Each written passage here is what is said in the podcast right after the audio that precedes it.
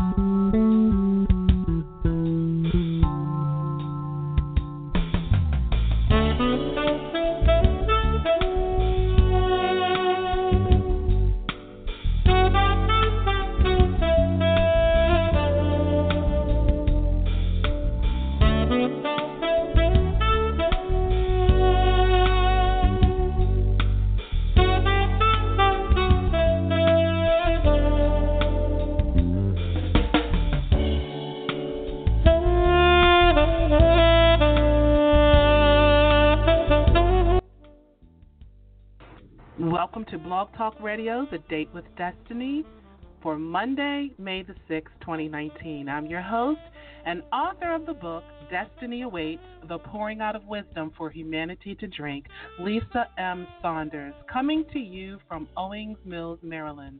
And this broadcast is being sponsored by Masterminds LLC, inspiring and empowering people to achieve a greater destiny. We are super excited this evening about being with you and to be able to share love and wisdom with the desire to uplift, inspire, motivate, and empower you to live a more peace filled, joyful, and loving life. So, to receive and download this podcast, simply go to the iTunes Store, click on Podcast, and type in A Date with Destiny. You can also receive it via my website, yourdestinyawaits.net, or simply by Googling us, Blog Talk Radio, A Date with Destiny. Also, follow us on Twitter at Lyse101. That's L Y S E 101.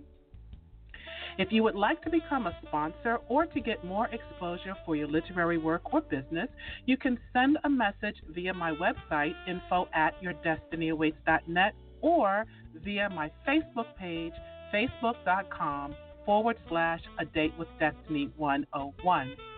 So, once again, ladies and gentlemen, we are so excited to be able to share with our listeners information from people of all walks of life that we believe will inspire, motivate, and empower you.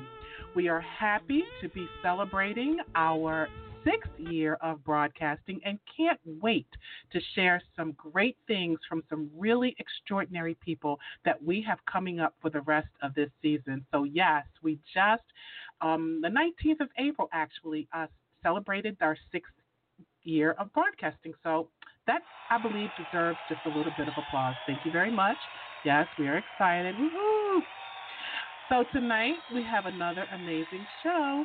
Our guest this evening is Mr. Loki Mulholland. Loki Mulholland is an award winning filmmaker, author, activist, and son of civil rights icon Joan Trumpauer Mulholland, in which we had on our show just a few short weeks ago. So if you haven't yet heard that podcast, you need to go into iTunes, Google it, or whatever. It's easy to find, and you need to take a listen because she is absolutely amazing. And Loki is also an Emmy winning producer who has received 40 Telly Awards, 40 Telly Awards. And Loki's films on race and social justice issues have won him 12 Best Documentary Awards. His first book, She Stood for Freedom, was nominated for the 2017 Amelia Bloomer Award, and Loki speaks across the country on issues of race and social justice. He is also the founder and executive director of the Joan Trumpauer Mulholland Foundation, which was created to end racism through education. So, without further ado, A Date with Destiny would like to welcome Mr. Loki Mulholland to the show. Hello, Loki. How are you this evening? I'm doing great. How you doing? I'm doing wonderful. Thank you very much. We are so excited to have you with us. We couldn't we we were just looking forward to this for so long. It seems like forever. So now we're just happy to have you oh. here. Well, thank you so much. Yeah, I'm I'm actually in uh, Selma, Alabama. I was just with uh, Joanne Blackmon Bland, where we're shooting a new documentary about voter disenfranchisement. Oh wow! How's that going? Uh, it's going good. The weather's been uh, treating us treating us well. It's not humid yet, so we'll take what we can that's get. A, that's a good thing. That's a good thing, especially down in Alabama. Oh, so Loki, oh yeah. So, yeah, well, one of the things that's what we're going to talk about. We have so much ground to cover in such short um, amount of time because the show, when, especially when the conversation gets so good, it really goes by so quickly. So I'm going to really try to fit in as much as I can um, because you are just as amazing as your mom. Um, and I've talked to you a couple of times. Um, you know, we've shared some things, and I just find that the work that you do um, is much needed, um, especially for a time such as this. You know, the state that we are in um, as a country. And one of the mm-hmm. things um, that I want to start off with is uh, you have some mighty big footsteps to follow in.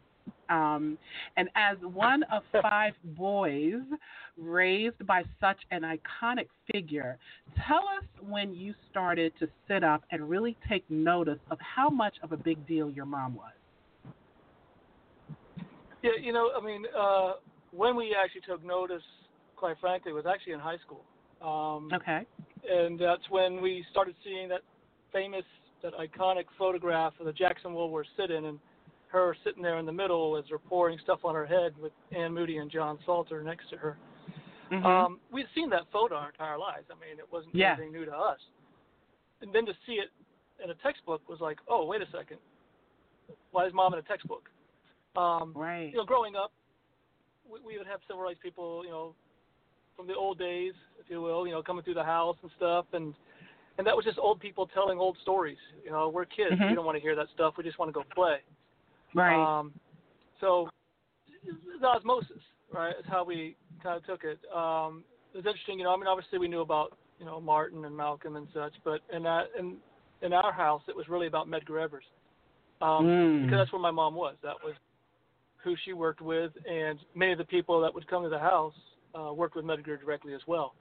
And so mm-hmm. for us, that was our Martin, if you will. Right. Right. And you know, it was so um, surreal for me because, as you said, you know, we grew up looking at that picture. Um, it was in mm-hmm. textbooks, and, and especially during Black during Black History Month, you would always hear about the um, the freedom rides and the Montgomery Ward's um, boycott and the sit-ins and this and that and the other, and so that picture was always associated with that and Black history. So to find out that that was your mom um, that was in that photo after like I'm seeing this my whole life, you know, and I'm like, oh right. my gosh, what, what? So yeah. for me, you know, that was go ahead. Yeah, no, no, go ahead. I'm sorry, I'm sorry. No, no, I was just saying for me so, that was such a surreal moment. So I can't even imagine for you yeah. what that was like. Yeah, you know, it's it's for me it's one of those things where every now and then it just strikes me and I, I get yeah. I get a chance to step back and go, Oh my gosh, that's my mother. Um, right. what really when we did the, the documentary An Ordinary Hero about the life of my mother and the civil rights movement, and particularly the student movement, um, it was when I would call people, or or you know, or places like the Smithsonian or the Birmingham Civil Rights Institute, and ask for a photograph or ask for a video or for an interview, and without fail, every single time it was for Joan, anything. Oh. Um, that's when it really really started to click. Going, you know, my gosh, you know, what did she do? uh, Right. the magnitude of the sacrifice she was willing to make, uh, and then to see the generations, not just people her age who grew up under segregation, but people, the young people today, uh, who will come up to her and thank her for the work they, you know, that she did. That because of the work she did, you know, they're able to, you know, do the things they're able to do. And and and of course, you, know, you talk to my mother. I mean, she's like, look, I was just one of thousands of people. Yeah. You know. Very humble. Um, Very humble. and, but you know, there were millions of people in the country. So Yeah. I mean, it was a. I I, I call you know the, the civil rights movement you know the first real American Revolution because it was a revolution for everyone, whereas Yeah. the American Revolution was just for white men. You know, right. um, and that willingness to again you know put your life on the line literally uh, when you didn't have to. Uh, that's Yeah. you know, it's, it's truly to me heroic. Yes, it is. And so for you, now I do want to, you know, talk about your films because I've seen three of them, um, starting with An Ordinary Hero, which it was just amazing, by the way. If you all have not seen it yet, it's on um, Amazon Prime. You can watch all of his films there. But An Ordinary Hero, so okay, you said in high school that you started to recognize your mom for, you know, some of the things and then I guess when you started out when did you start out knowing you know what this is what i want to do? Because you are an educator. You educate young people on the civil rights movement and not just the civil rights Mhm. movement but it goes so much further than that. What when did you start Right. having the the drive to do that? Well, uh, it, it really all hit me when we were um, doing a screening of An Ordinary Hero at Ole Miss, you know, in, in Oxford, Mississippi, where James Meredith, you know, was with 20,000, the support of 20,000 troops, uh, you know, integrated Ole Miss, and we had college-educated kids in Mississippi come up to us and say, "We never heard any of this." Mm. Now, my instinct was, well, this is Mississippi. Of course, they never heard any of it. And I said, well, how, how is this possible? I mean, 80% of this movie takes place in your state. right Um, but I, I just never knew that people really didn't know about the civil rights movement. All they really Mhm. knew was, you know, Dr. King had a dream and Rosa sat on a bus. Right. And, and that was it, uh, if that. hmm And so I, I, I didn't realize the blessing that I had of growing up, you know, with this knowledge um, from, you know, from my mother and, and her friends. And so uh, I said, you know what, this this has got to change. And people ask me all the time, they're like, you know, hey, would you would you have sat at the lunch counter? I'm like, you know, uh, I don't have to because my mother already did. oh But I have to do what I can do because doing nothing's not an option. right So I do I do the films, I speak, and I do the books and so forth because that's my gift. That's that's what I've been blessed with. I, honestly, I don't know if I could have sat at the lunch counter. Probably not, quite frankly. Right. I like to think I had the same fortune my mother, but you know, uh, th- those are rare, rare people.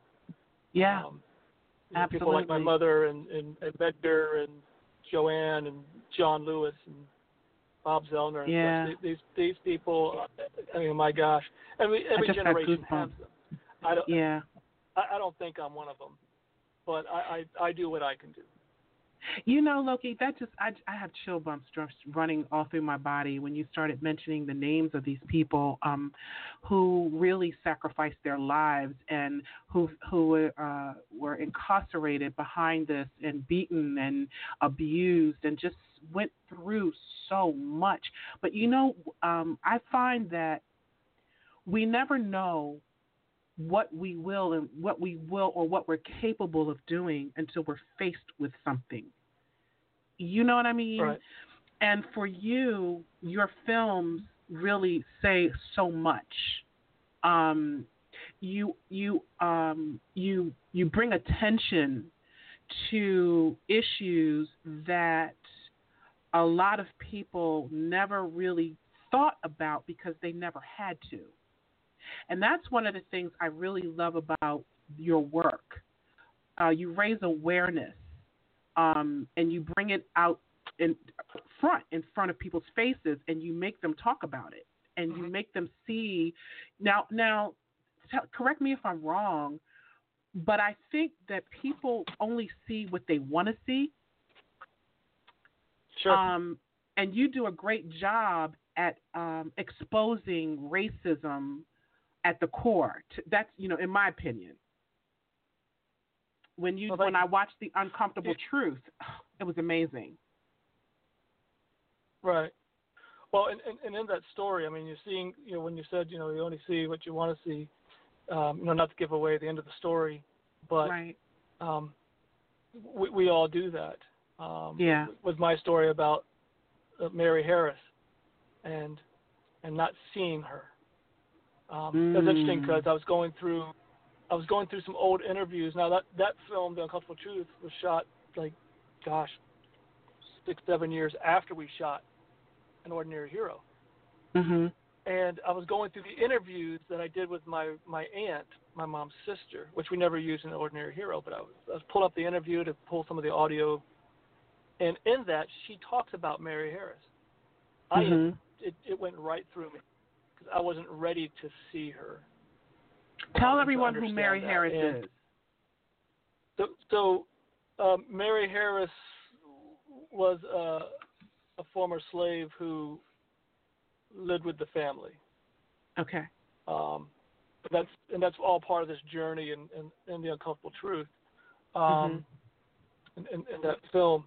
But but we all have that. We we all have these uh, you know our Mary Harrises, right? Mhm. Um, and I, I think today the same thing. You know, in, in regards to how we view racism. When I when I talk with people, you know, uh, you know, white people.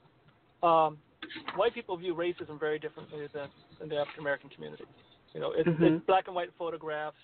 It's you know the lunch counters. It's the burning buses, the Klan, and these sort of things.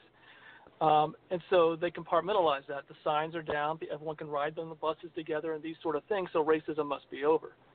Um, right. But when you dive deeper into the aspect of institutional racism, there's a disconnect, and a part of that disconnect Mm-hmm. is, is is is not is this unwillingness to own that Mm. to to believe that they're actually a part of that, Mhm. um, Mhm. and to you know to un you know I hate to use the expression to unpack all of that and that meaning. Mhm. It's like it's I, I, and when I talk with kids, I, you know, I, inevitably I always get you know I say kids, I'm talking like college or high school. Mhm. Um, well, I never owned any slaves. It's like I'm Mhm. glad you never did. Right. I hope you Mhm. never will. I Mhm. said, but it's it's not about what you didn't do. It's about what you know now and what you're going to do with it, Wonderful. Yes. right? Yes. Yes. And you know, uh, Loki, it's not just the young, like your college kids that say that. I mean, all, you know, you, you read some of the stuff on Oh, social media. Yeah. And, you know, the older folks, Oh. um, they say it too. You know, and they want to Yeah, know well, I mean, we, why we, do we. all- Go ahead. yeah, we all live in the same country. We're all fed the same diet. Uh, we were literally in with Joanne Bland. Now, Joanne Blackmon Bland was on the Edmund Pettus Bridge that bloody Sunday. Um, she was Mhm. 11 years old, had already been arrested 13 times. Mm. and uh, we're in the white cemetery, where they have the only spot of the cemetery that's privately owned by the daughter is, is owned by the United Daughters of the Confederacy. And they got this big statue to Bedford Forrest, you know, the founder of the KKK and all this stuff. Mhm. And there's this gentleman who's parked there. We're waiting for Joanne to pull up, and there's this gentleman who's parked there. He's 70 years old. He likes to come there. He said he's in his pickup truck, which had a Confederate flag on the back. When I mean Confederate flag, I don't mean the stars and bars. I'm talking about the actual Confederate States of America flag. Mm. So you know he's hardcore. Mhm. And we start talking a little bit. And he he he just I'm wearing a shirt that I have on right now that says that's my mom's mugshot and says my mom's an ex-con. That went right through Mm. him. Um, Right. but he, we're sitting here talking, and he says, um, "Well, you know, uh, 1965. That was all those outside agitators." That's the words he used. You know, Mhm. and I, I- mean, within two days of being here, we've had at least three people tell us, and he was one of them. Well, that was in the past. You know, Mhm. people need to move on. Mhm. And here he Mhm. is, having breakfast in this peaceful surrounding of honoring the Confederacy, and yet he's talking about how African Americans can't move on. Right. Right. Exactly. It's, it's just, yeah. Uh, he just, yeah. It was, it was, oh, it was interesting, you know. Uh, but yeah, we, we, we you, you see that everywhere. Um, Yeah. There's this sense that they're losing, you know, the, the white population. Obviously, as the country's getting browner. Um, Mhm. You know, back in the 1950s when this guy was in his prime, you know, America was like 90% white, and now it's 60% white. Mhm. And you know, he sees the writing on the wall, if you will. And there's this, you know, he, he's been fed this diet of fear yeah. that you know, well, be careful because when they, you know, take over, it's over for you because they're going to do to you what you did to them. See. That's just the mentality.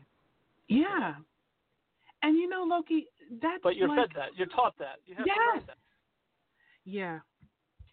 Yeah, yeah, yeah. And it's nothing new. Like, you know, for African Americans, No. we've been hearing that for a long, long time. And it's nothing new. So Right. they've carried it on. I mean, and they just will not let that that theory go. Um Right. so you it do works. a lot it works. I mean, Yeah. Yeah, yeah, yeah, yeah. and you do a lot of traveling we saw that a the lot last of election. Oh, hopefully we won't see it in the next one. And okay, so we'll get back to that. yeah, that's- Yeah, all right. All That right. right there- Oh. Yeah, that's interesting, isn't it?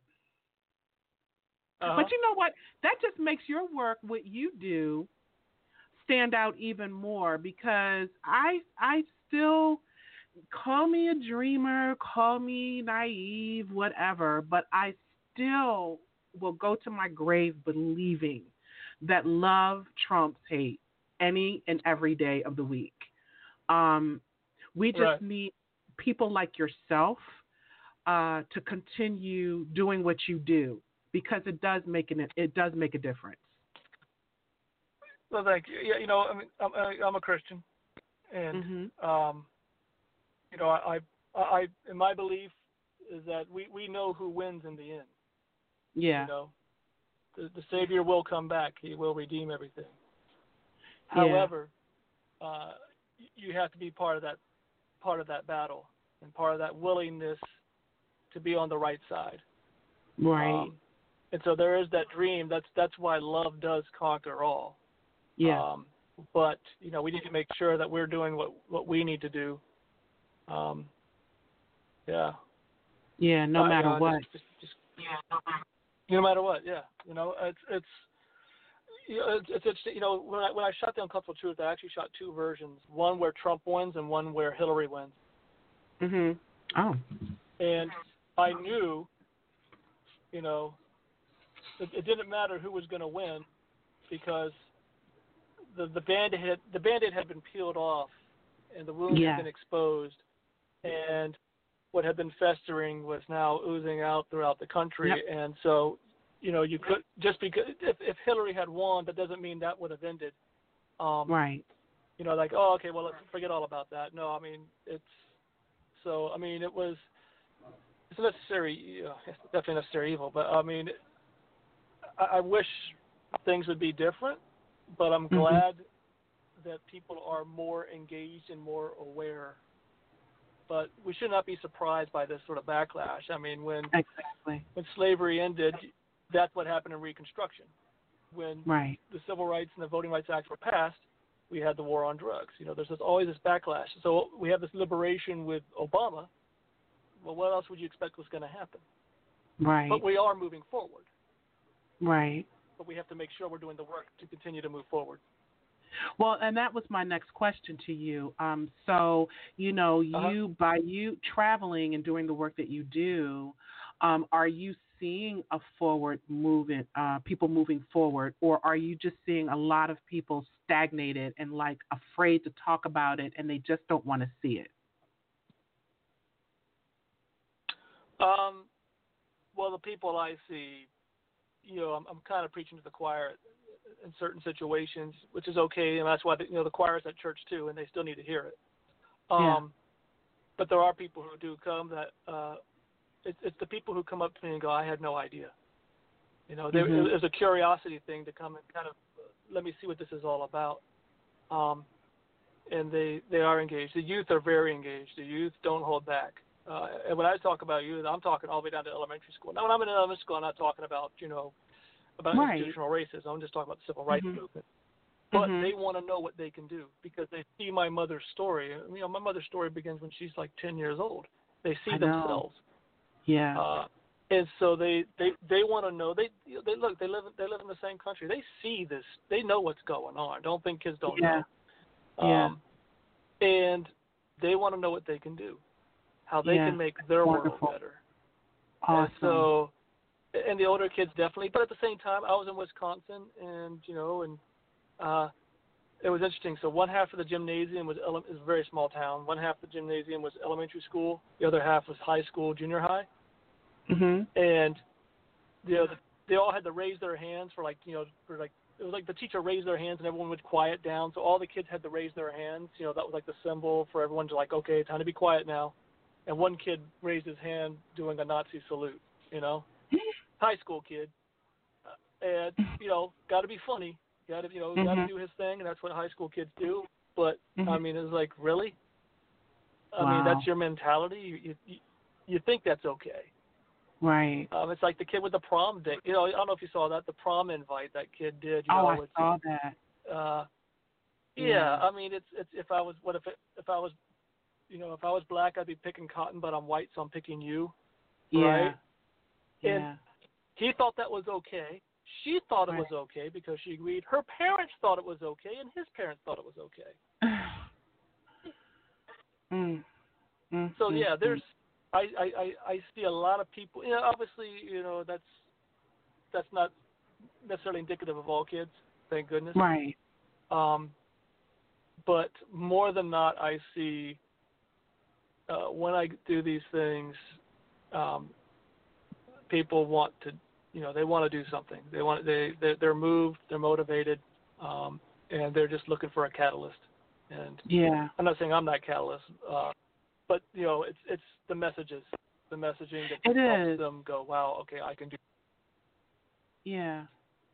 It is. And I find too that in talking with white people, um I I really I I see that a lot of times they just don't know. Like Oh, if no, they're yeah. not they just they and it's not they're not trying to be funny you know now i'm just not saying it's all but quite a few they're not trying to they just Right. don't know and you know sometimes they'll look at you like with you know that deer caught in the headlight look and then sometimes a light bulb will go off but the thing that i admire with people is the fact that okay so now you're asking questions. The door has been open and you want to know. You want Right. to learn. You're not running and hiding in a shell and just closing your door and pretending that it doesn't exist. And I find Well, a lot of times. I mean, and there's, yeah, no, yeah. So we have a little delay here. So, Yeah, go ahead. That's okay. but, uh, but, but you see that uh, there's a little bit of frustration that comes with that as well. It's like, how do you not know? Yeah. Yeah, yeah, And I mean, our education system is, you know, is horrible when it comes to this sort of stuff. But yeah. you know, but but my response is, you know, and and yeah, I mean, I get it. You know, I, I'm a I'm allowed this. You know, I get this nice, safe white male place, and I can say these things. Mhm. Um, but is well, just because the information's there doesn't mean that person is actively looking for it. I mean, Mm. technically, we should all be master mechanics and plumbers and nuclear physicists because it's all out there on YouTube and the internet. So, how do you not know? You know, you know. Well, it's because my interest is not in those things. My interest, personally, is you know in social justice and civil rights and so forth. So, yeah, I'm very much steeped in you know in that. So yeah. that's what I go after. Yeah, yeah, Um, yeah. And you do it so well. But you know, so so well, and and expect other people to know it just as much as you do, or you know, to have those same, you know, well, particularly when it's African Americans who get frustrated with that white people don't understand. Well, yeah. you know, it, it's a very very different lived experience, Yeah. and yeah, one that they, they don't want to cross into at times. Yeah. Uh, there's there's you know culpability and everything else that goes along with that. Yeah. But um, absolutely. is it, it takes a lot of lot of patience to walk people through a process of understanding. Yeah. Um, and I and I get it that sometimes you just want to you know just you know give up on people and you know that's just the way they're going to be. Um, yeah. But I do find that with with that love and that patience, um, Yeah. that people do go, oh, okay, I, now I understand because they're willing willing to ask the questions. And, Yes. And, right now our society tries too hard to kind of shout people down and and there's Yeah. a lot of just there's a lot of angst and, and tension which Yeah. I, I understand Yeah. Yeah, yeah, yeah. Yeah, it's interesting. And um you you did another film that um it was just I thought it was just brilliant, Black, White and Us. Talk about that a little bit. Tell us what that, you know, what that's about.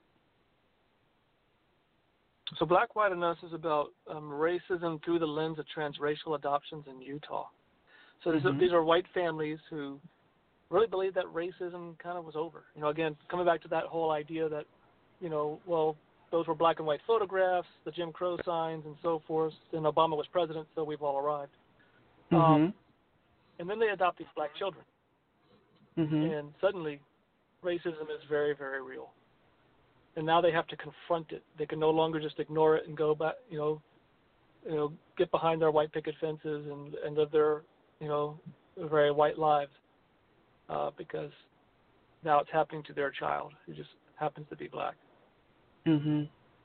Mhm. Now, have you reached out to any of those people that were in your film since? Now, when was the film done? When did you do this one? uh that one was released this year This year. So, have you um, talked to them after the film, and you know where are they now? Like, are things getting better, or since the film has been out? Um, well, I mean, it's it's we actually shot that. Gosh, I think it was 2017, and Mhm. so I mean, it was a very quick turnaround for that film. So there's not too much time that transpires. But I mean, Gotcha. you know, we we see each other on Facebook all the time, but and they're Mm-hmm. they're all very actively engaged in their communities to, particularly the schools, to make sure that uh, there's representation.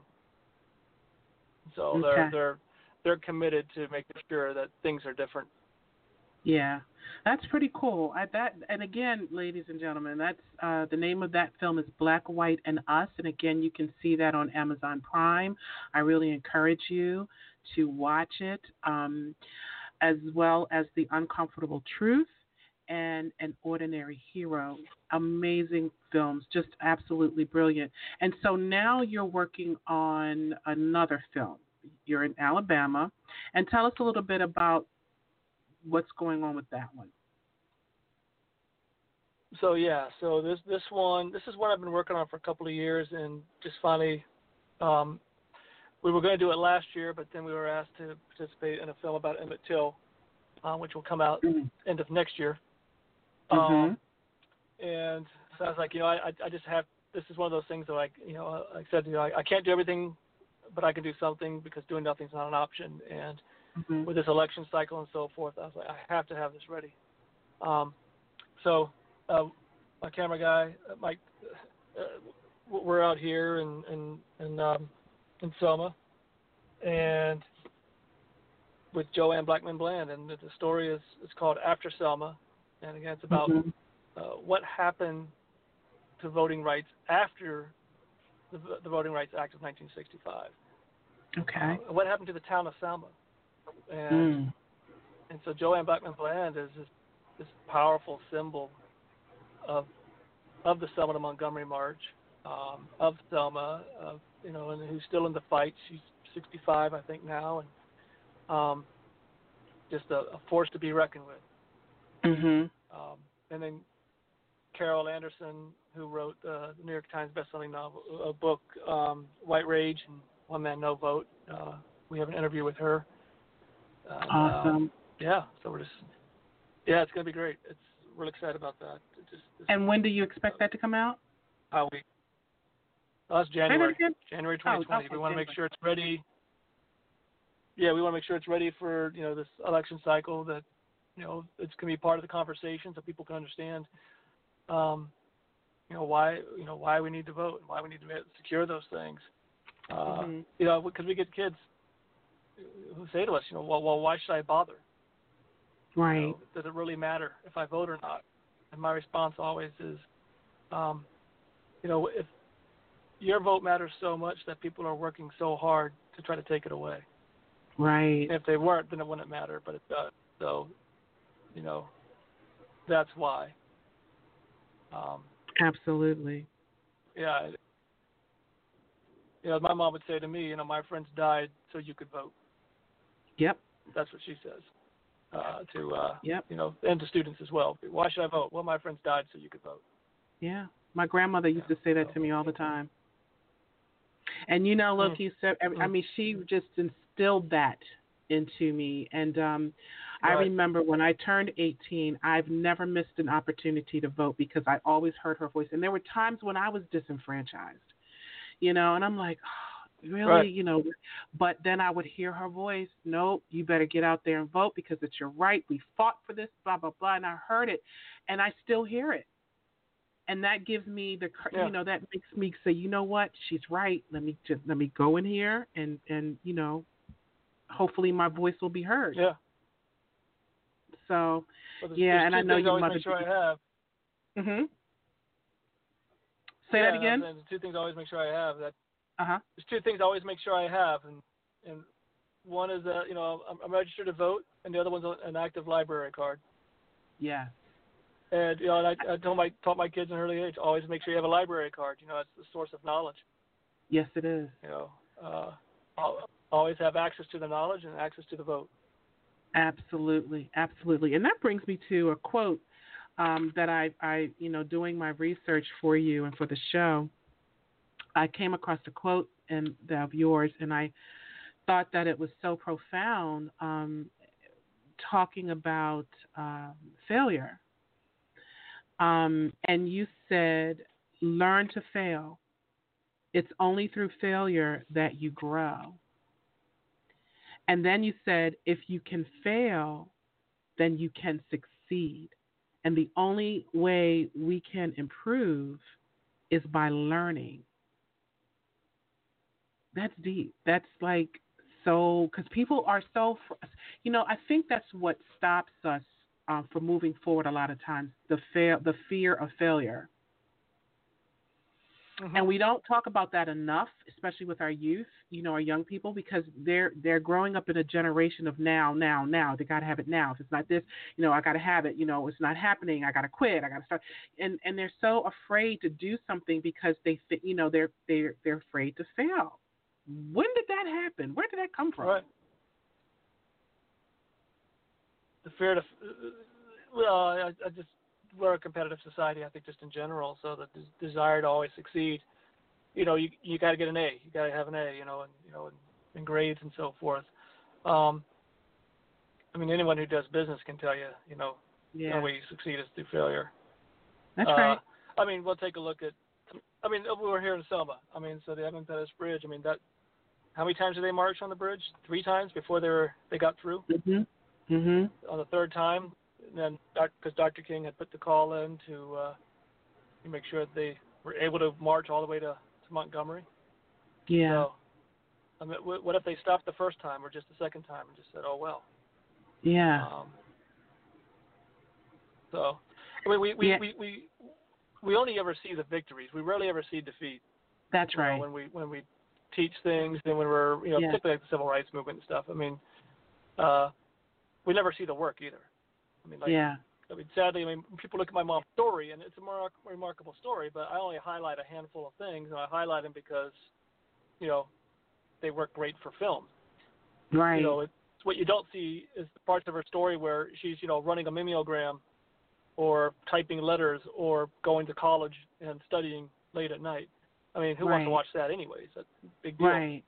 But right, there's a right, lot right. of other background work that goes into these things, and not Yeah. everything is is considered successful. Um, Right. you know, it's it's those those four guys who sat at the lunch counter, right? Yeah. mom and I talk about this. We call it the pebble in the park. And those 4 guys Mhm. who sat at the lunch counter in Greensboro, February first, uh, 1960. they all they wanted to do was to be able to sit at the lunch counter with everyone else, right? Mhm. Um, they never imagined the, the, the effect, the impact it was going to have. Right. Because you never know what your actions are going to lead to. That's but- true. President Obama pointed back to those four guys sitting at the lunch counter and tied his election back to those four guys. But there were so many Mm. years in between. Mhm. You know, if if if people gave up after, yes. you know, how many years did it take from Brown versus Board until the voting, you know, Civil Rights Act? It was Right. ten years. Yeah. Ten years. You know, Yeah. Harriet Tubman yeah, was worked how long? I think 17 years. Harriet Tubman worked Yeah. to Yeah, free yeah. people. Yeah. It, it was And every said- single time a success. I mean, I don't know, but Yeah. she said she could have freed thousands of Yep. thousands more if, if they had Yep. just, you know, Knowing they were slaves. Yeah. Isn't that something? Right. God, I got goosebumps again. Because you're right. You're so right. Um, and again, that's why your work is so important. And people like you who um, go around and, and, and talk about this. You know, I don't. There are times when there's certain things that might come on TV, for example, in certain movies, and you know, yeah, I kind of get tired of seeing 12 Years a Slave or this, that, and the other. But then at the same time, there's a whole generation that's growing up without knowing anything because nobody wants to talk about it anymore. And so I think, Right. like you said, if they see these things and see how people like the John Lewises and your mom and Martin Luther and and all of the Harriet Tubmans, and if they see and know their struggle and that they didn't quit, but yet they they and they failed Right. sometimes, but they didn't quit. Oh, We're yeah. here because they didn't quit. you know, and I think kids Yeah. are just are coddled too much. You know what I mean? They're coddled, like where they're like people are Huh. their parents are afraid to share like real life experiences with them because this is real. yeah, This stuff is real. yeah, yeah. you know and you talked about uh one of the things it's just so many things loki oh my gosh you grew up and of course again you didn't know like until later on like really what all this meant. So hearing some of the stories that your mom probably shared with you and i know you told one uh, about the kkk um you know that stopped um her with her four fellow activists when they were leaving Canton, Mississippi, I believe, and how they surrounded the car. And I'm thinking when I listen to these stories, and I'm like, oh my God, your mom was like in the car when this was happening. And I, you know, and I can't even imagine like what was going through. her- I, of course, what was going through her mind was probably she was scared. But I'm like, what? You know what I mean? It's like, wow. Well, it's just, yeah. I mean, what was going in her mind? I mean, she she would say, you know, and that was, you know, they were just in the back seat praying, you know, making Yeah. peace with their maker. Uh, that was a point where she said, you know, she thought she was going to die. Now, I've heard her use that about six different times when she has said, and that's when I thought we were going to die. I mean, um, Mm. so after the first time, why didn't you turn back? After the second time, third, fourth, I mean, the, I mean, every single time you're at this juncture where you're like, okay, this is this is when it's gonna, this is when we're gonna die at the lunch counter, or you know, when they're being Right. transported to Parchman. I mean, when shots were fired at them in Arlington. I mean, there's all these different moments, and yet you still persevere. You know, you Yeah. see it through. Uh, I, I think of you know, Invictus. You know, Yeah. um, my head is bloody. My head is bloody but unbowed. Right. Mm. Mhm. Mhm. In the fell clutch of Yeah. circumstance, I have not winced nor cried aloud. Under the bludgeonings of chance, my head is bloody but unbowed. You know, Mhm. uh, Invictus Mm. means unconquered, right? Yes. Unconquerable souls. I love that's uh, one of my favorites. Yeah. Yeah. And you and you know you are that warrior. You you're you know well you come from that stock so, but you every we all have choices. We can all choose which path that we want to go on. And you chose the path to follow in your mother's footsteps and to tell her story. And then through telling her stories, you're able to tell more stories and, you know, just never stop. Just continue to do what you do. Right. Um, um, in educating, you know, the world actually. So let me ask you this: um, your website. Do you, tell people where they can go because you Mhm. started the foundation. So talk about that. Yep. Yeah, so the foundation exists to uh, end racism through education.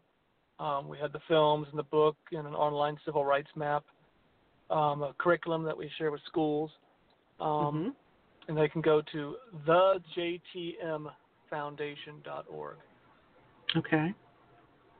Say that one more time. Or you can s- try to spell out my mother's entire name, and, you know, good luck with that. but thejtmfoundation.org. Okay. And are you all, um, so if someone wanted to um, hire you to come speak at a function or whatever, can they get that information from the website as well? They can. Yep, it's right there. There's the you know events tab, and you know contact Okay. us and let us know. I mean, we are we uh, so I'm here. uh, You know, I said I'm here in Selma, and uh, we fly home the 14th. On the 16th, I turn right back around and meet up with my mom in Ruby Bridges in Tennessee.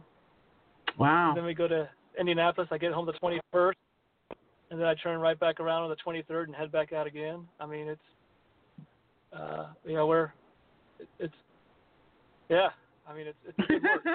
you know, and we keep pushing forward. yeah. forward. And uh, you know, it's just what it's about. You know, sharing the stories and and you know doing Mhm. doing our part. Yeah, and I think that's awesome that your mom is still out there doing it. Like after all these years, you know, she's still telling her stories, and you know, people are embracing her. Um, she's just wonderful, and I, you know, hopefully, you know, I'm going to make it my mission to meet her in person. Um, she's just right down the road a piece in Virginia. Uh, if we Yeah. can catch her in Virginia, because she's Yeah. traveling so much. Yeah. but um yeah i'm i'm gonna make my point a mission to make sure that i i meet with her so yeah this has been wonderful i mean we could just you know go on and on and on i'm hoping that you will come back and share some more with us especially when you you know wrap up your film i can't wait to see that in january of 2020 um Yeah. so Me too. yeah yeah, you said you too. Oh, you know it's going to be good. It's I, I already know it's going to be good because the other ones, like I said, guys, you need to go. If you don't have a subscription to Amazon Prime, you need to get one, and you need to just type in Loki Mulholland, M U L H O L L A N D. You know, it took me a minute to really make sure I pronounced your names, especially your mom's. Like Trump Power, I was because Oh yeah. and you and you sent it to me. You said, "Okay, Yeah. this is," and you must have heard me, like through osmosis or something, because you sent me an email. It's like, "This is how you pronounce it." Oh, gee, thank you so much. but um, yeah, just go to Amazon Prime and you can type in Loki's name. Um, and you know all of his movies will appear, and you just really need to you know check it out and leave a, a review um, to let him know that Yeah. you you watched the movie. So, um, well, Loki, it, we it's about that time. I I think I'm gonna let you go now. I don't want to, but um, I will share this with everyone. Um, we have been talking about launching a new project together, um, another a podcast actually, and the podcast will actually talk uh, uh, talk about um, what we've been talking about today, but it'll be more extensive. We'll have people come on and share some some stories and things like that. But we just want to continue to educate people and empower people um, and make them aware of some things that they may not have been aware of before. You know, it's all about education, right? Yep. Yep. So when we know more about that, you know, I will, you know, we'll keep you informed of that. But um, is there anything else that you would like to share with the listeners before I let you go? No, just keep on keeping on. Yeah. Keep on keeping on. Absolutely. And you know, your mom said something to that effect too. Um, she said, Oh, my mom says a lot of things. Yeah, she does. She does. But she said something about um, finding your mission and um, just continuing to. She didn't use the word fight, but just paraphrasing, you know, find that thing that you're passionate about and go, you know, don't let it go. Just, you know, stand up for what's right. Stand up for justice. Yeah. And you don't have to change the world, just change your world. There you go. Absolutely. Absolutely. Well, Mr. Loki Mulholland, thank you so much for taking your time to just come on and share with us. We really, really, really appreciate it. And I'm hoping that we can have you back one day. Oh, for sure. Much appreciated. All right, sweetie. You take care. And um, yeah, we'll be in touch soon. All right. Take care now. Thank you. Bye bye. So, ladies and gentlemen, that was Mr. Loki Mulholland, and um, we're down at that part of the show where I want to leave you with this. Last week, at this portion of the show, I left you with some quotes that I want to reshare tonight. So, because in my opinion, you really can't hear them enough. Dr. Martin Luther King once said, Darkness cannot drive out darkness, only light can do that. Hate cannot drive out hate. Only love can do that. And another quote again that I believe we can't hear enough of was by another great man who once walked this earth. Jesus said, A new command I give unto you, that you love one another as I have loved you. So you must love one another. So, for the rest of this particular segment, I'm just going to let the music speak for me. This is by John Lennon, and I just felt it was for such a time as this. So take a listen. Imagine. Imagine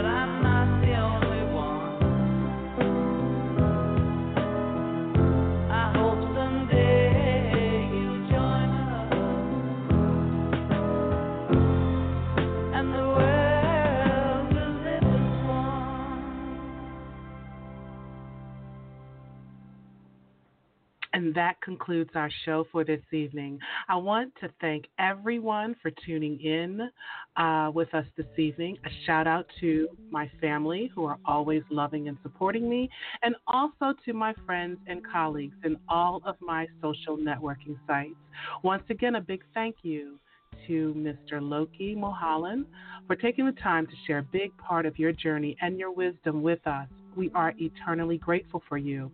Also, don't forget to stop by my website, yourdestinyawaits.net, to get some extra motivation and inspiration and leave a message to let us know you stopped by. And like us on Facebook at facebook.com forward slash a date with destiny 101 and follow us on Twitter at Lyse 101. That's L Y S E 101. Make sure you come back and tune in next Monday at 6:30 Eastern Standard Time. And always remember folks that real power comes from knowledge because knowledge is power. And when we know better, we do better. So, your mission, if you choose to accept it, is this take the necessary time to do a true self evaluation seek God and learn how to love yourself first because, after all, you owe it to yourself to know yourself. Once again, I'm Lisa M. Saunders, and thank you for tuning in to Blog Talk Radio's A Date with Destiny. Peace and abundant blessings, everyone.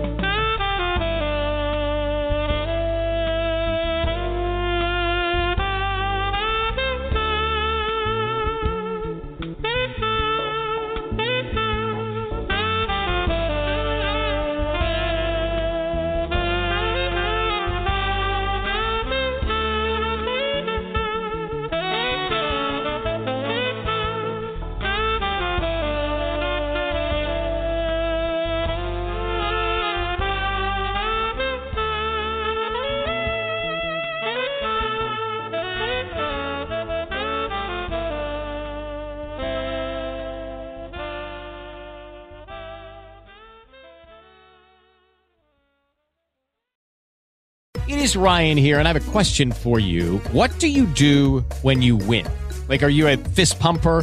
A woohooer, a hand clapper, a high fiver. I kind of like the high five, but if you want to hone in on those winning moves, check out Chumba Casino. At ChumbaCasino.com, choose from hundreds of social casino style games for your chance to redeem serious cash prizes. There are new game releases weekly, plus free daily bonuses. So don't wait. Start having the most fun ever at ChumbaCasino.com. No purchase necessary. VGW. By law. See terms and conditions. 18 plus.